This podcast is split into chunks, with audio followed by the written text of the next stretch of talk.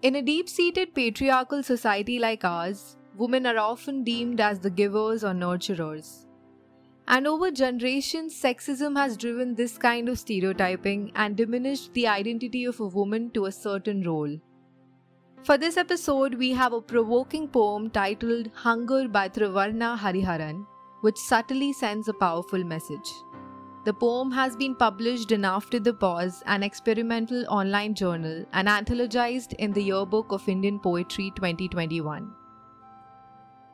Hunger by Trivarna Hariharan. At 2 pm sharp, Mama signals us for lunch. Her voice scatters around the room like newly ground pepper. From a large silver bowl, she scoops rice onto our sun soaked plates. Her palm rests on the bowl's burnt brown bottom. Going around a circle, she journeys from the spoon to the plate to the bowl. I shudder to think the words serve. Again and again and again. Throughout the day, she circles the same loop, unloading the vessels from the stove, setting them on a table, serving, collecting, washing. Somewhere in between, a cry escapes from her mouth like an unborn child, quiet and unquestioning. After we have finished, she drops on a wooden chair to eat, swallows the day's remains like a cat licking a half thrown bowl of milk. Not knowing what to offer her, I watch on like a stranger.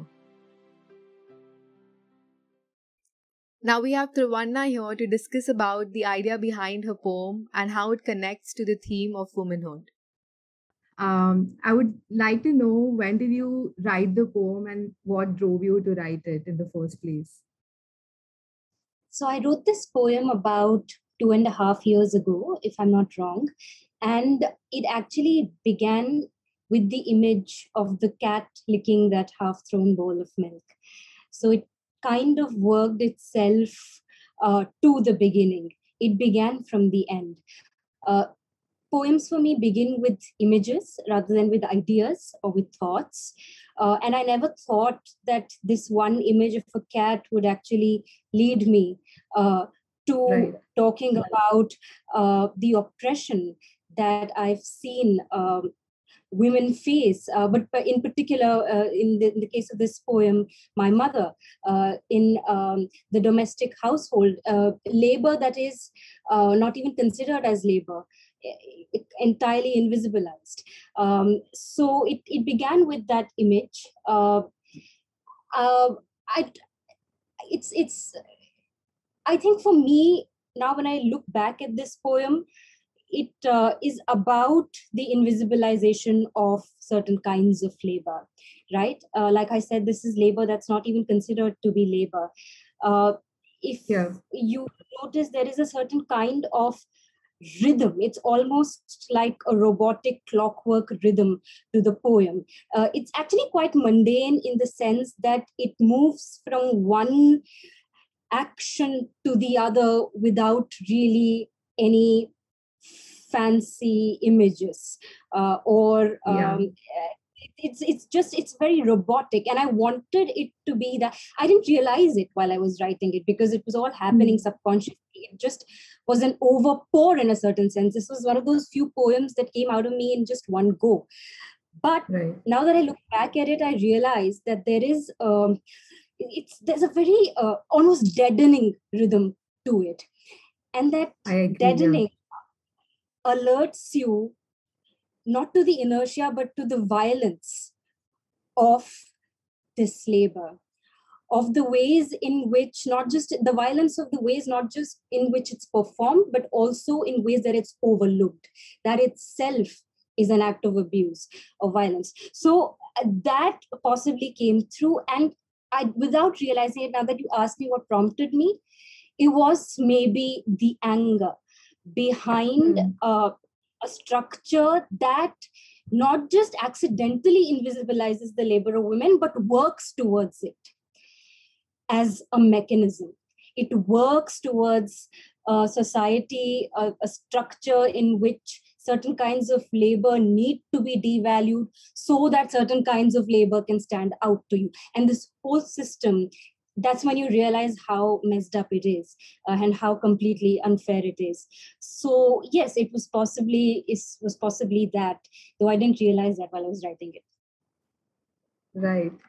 Uh, thanks for sharing that. Uh, and the, the the point of you know uh, the inv- invisibilized domestic labor that women of our family have been putting through like through generations now uh, do you think that has changed with our generation, like uh, the people who are in their 20s uh, right now? And do you think that invisibilization is sort of going away because we have started acknowledging that, you know, gender roles or women seen as servers as per, you know, in families has changed?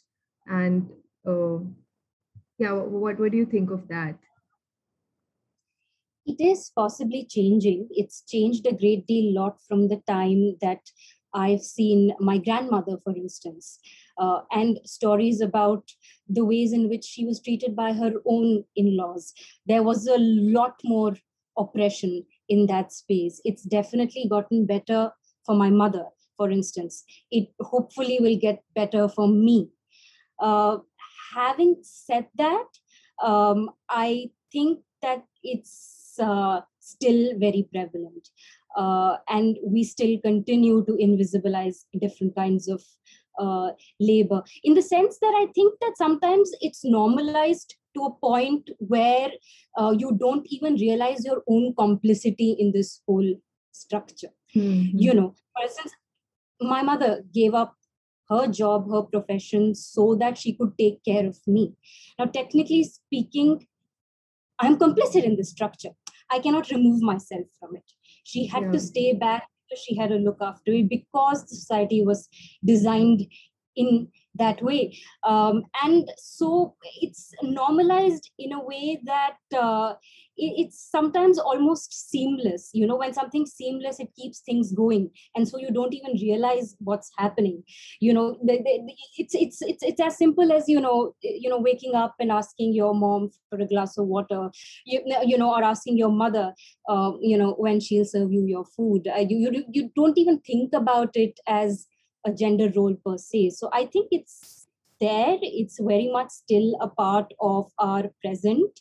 Uh, and the normalization of these gender roles certainly hasn't been broken um, even now um, uh, you know it's it's just um, i think which also I, i've tried to weave into the poem in the sense that you know there's a flow one thing spills over into the other the rhythm is unbroken and the unbrokenness of the rhythm is what is jarring really. Right that's right. what should